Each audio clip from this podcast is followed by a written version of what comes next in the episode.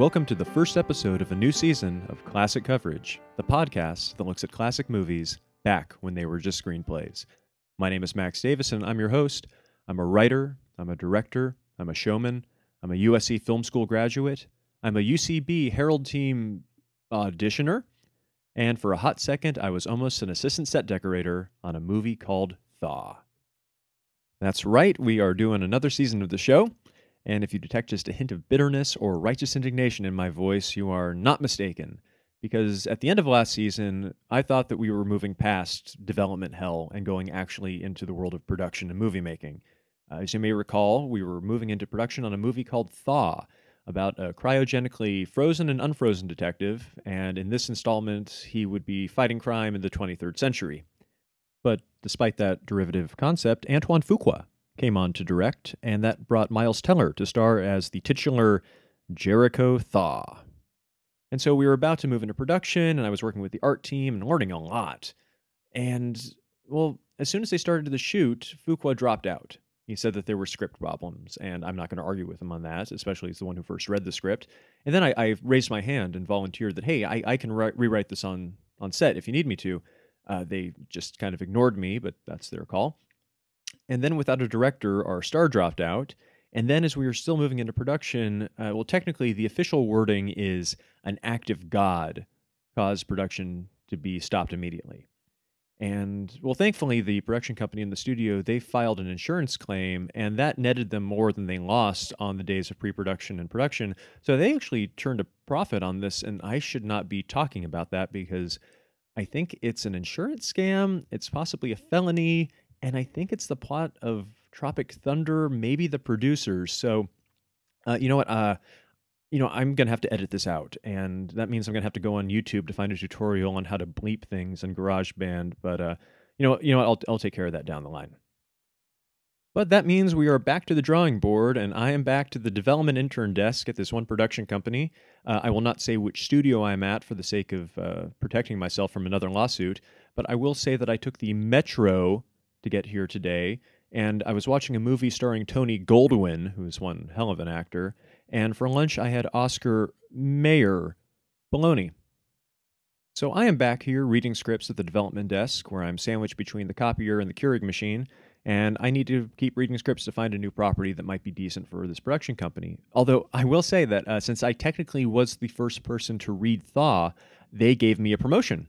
Yeah, I am now officially development coordinator, which is a great title bump. I'm still not making any money, but unfortunately, development coordinator was the fake job title that I had already enlisted this job as on my resume. So now I have to create a new promoted fake job title to show that I'm going in the right direction at this company. So I'm, I'm thinking I'm going to call myself the junior vice president of story. And with the junior and vice part of that job, I think it's just self deprecating enough in being, you know, shamelessly boastful. So maybe, you know, the WME mailroom won't call bullshit on it when I submit my resume to them.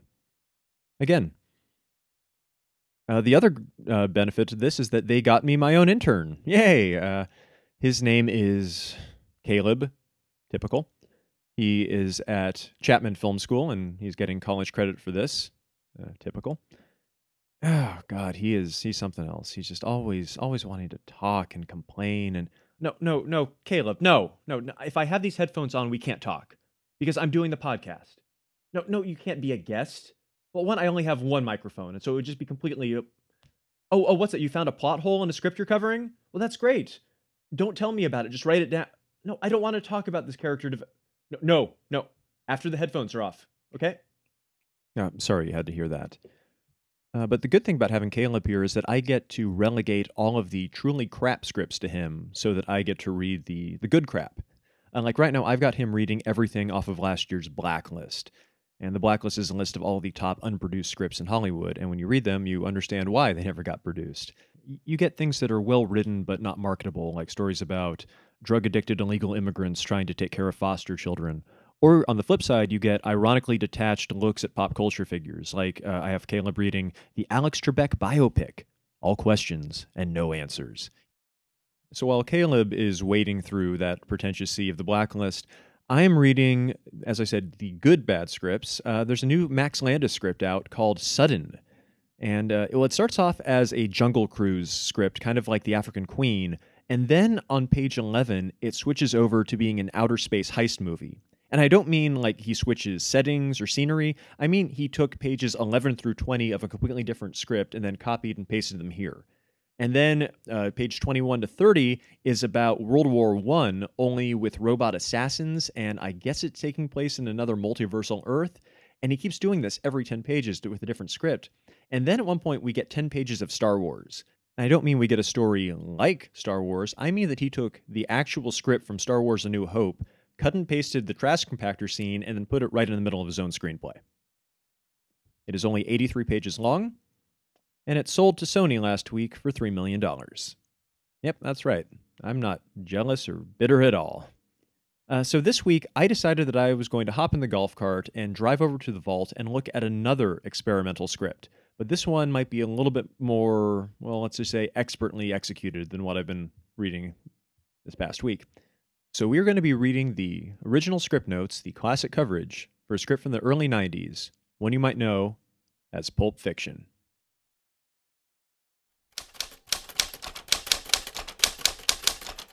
Script title Pulp Fiction.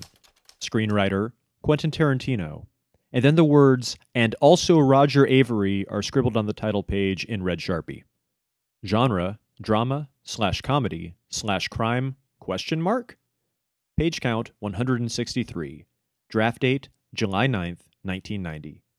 Logline Multiple storylines intersect in Los Angeles as two hitmen attempt to recover a mysterious briefcase, a boxer attempts to flee town, and a diner holdup goes awry.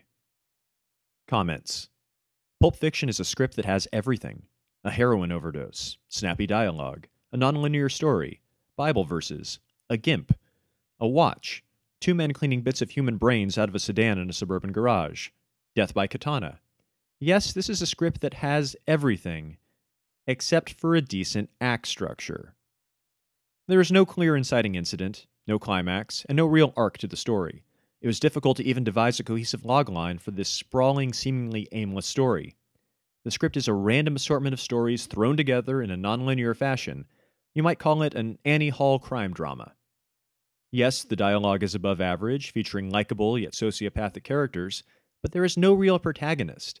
While Vincent receives a good portion of the page count, there is no resolution to his arc. Similarly, there is no resolution to the plot at all. The lack of a clear trajectory or point of view means that this is a script that prides overkill rather than consistency. Mr. Tarantino's script focuses on sociopaths, killers, and mobsters. No one is innocent, not a straight man in the bunch. With dozens of characters running around, Vincent and Jules are our de facto protagonists. While this is only accomplished thanks to the nonlinear structure, Jules Winfield is the only character to have a pronounced arc. He goes from being an agent of violence to, quote, trying real hard to be the shepherd, as he says on page 124. He uses the same Bible verse to demonstrate his character growth, although this reader checked and the book of Ezekiel does not, in fact, have that exact passage. Contrasting with Jules' intellectualism, Vincent is a simple hitman with simple urges and simple needs. This is demonstrated when he talks to himself in the mirror in the bathroom before taking Mia Wallace out on a date.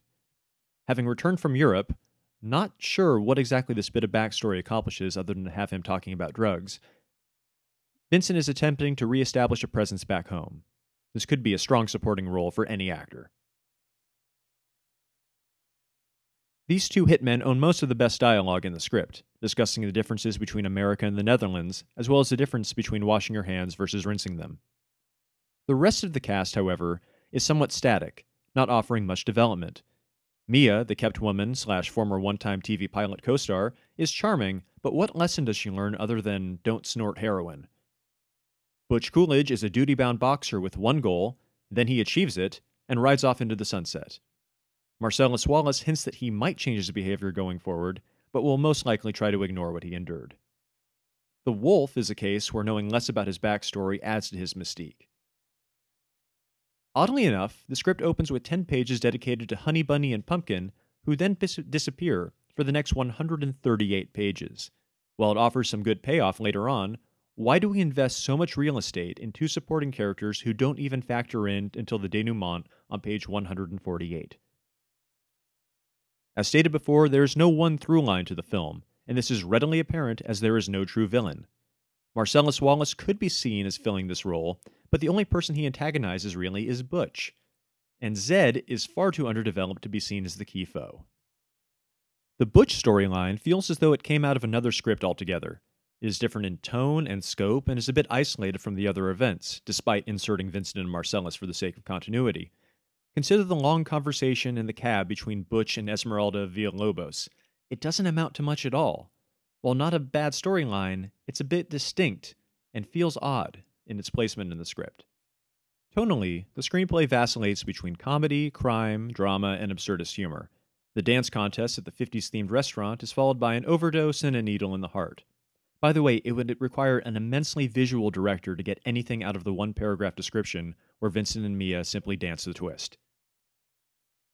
Pulp Fiction relies heavily on violence, causing this reader to wonder if this will be a marketable film. The script follows up a rape scene with a katana death. Is this overkill? Violence for violence sake? Marvin gets his head blown off, but there's no real resonance since we never meet him as a character. Maybe a flashback sequence explaining how Marvin turned to a life of crime would make this moment really ring true.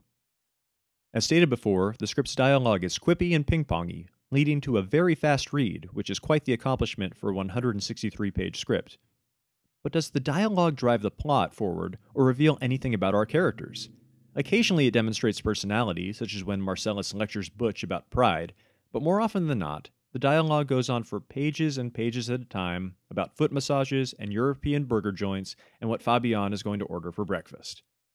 Mia and Vincent even talk about trying to find something to say on page 48.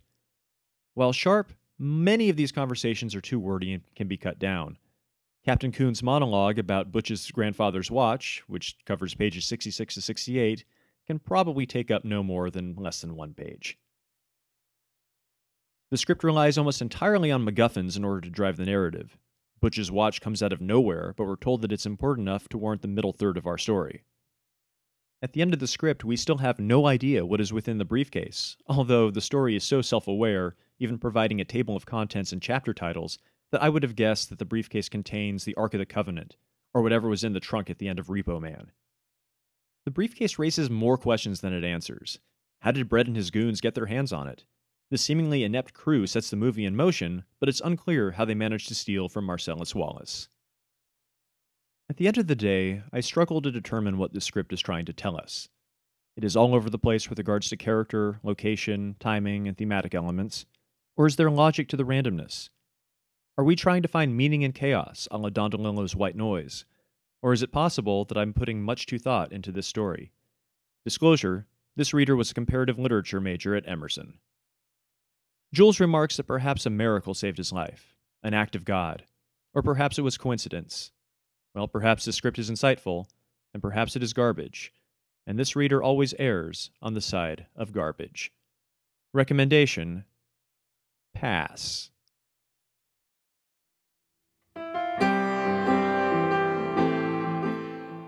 Well, there you have it. And that reader makes some rather insightful points about Pulp Fiction, a script that was trying a little bit too hard to be edgy and flashy.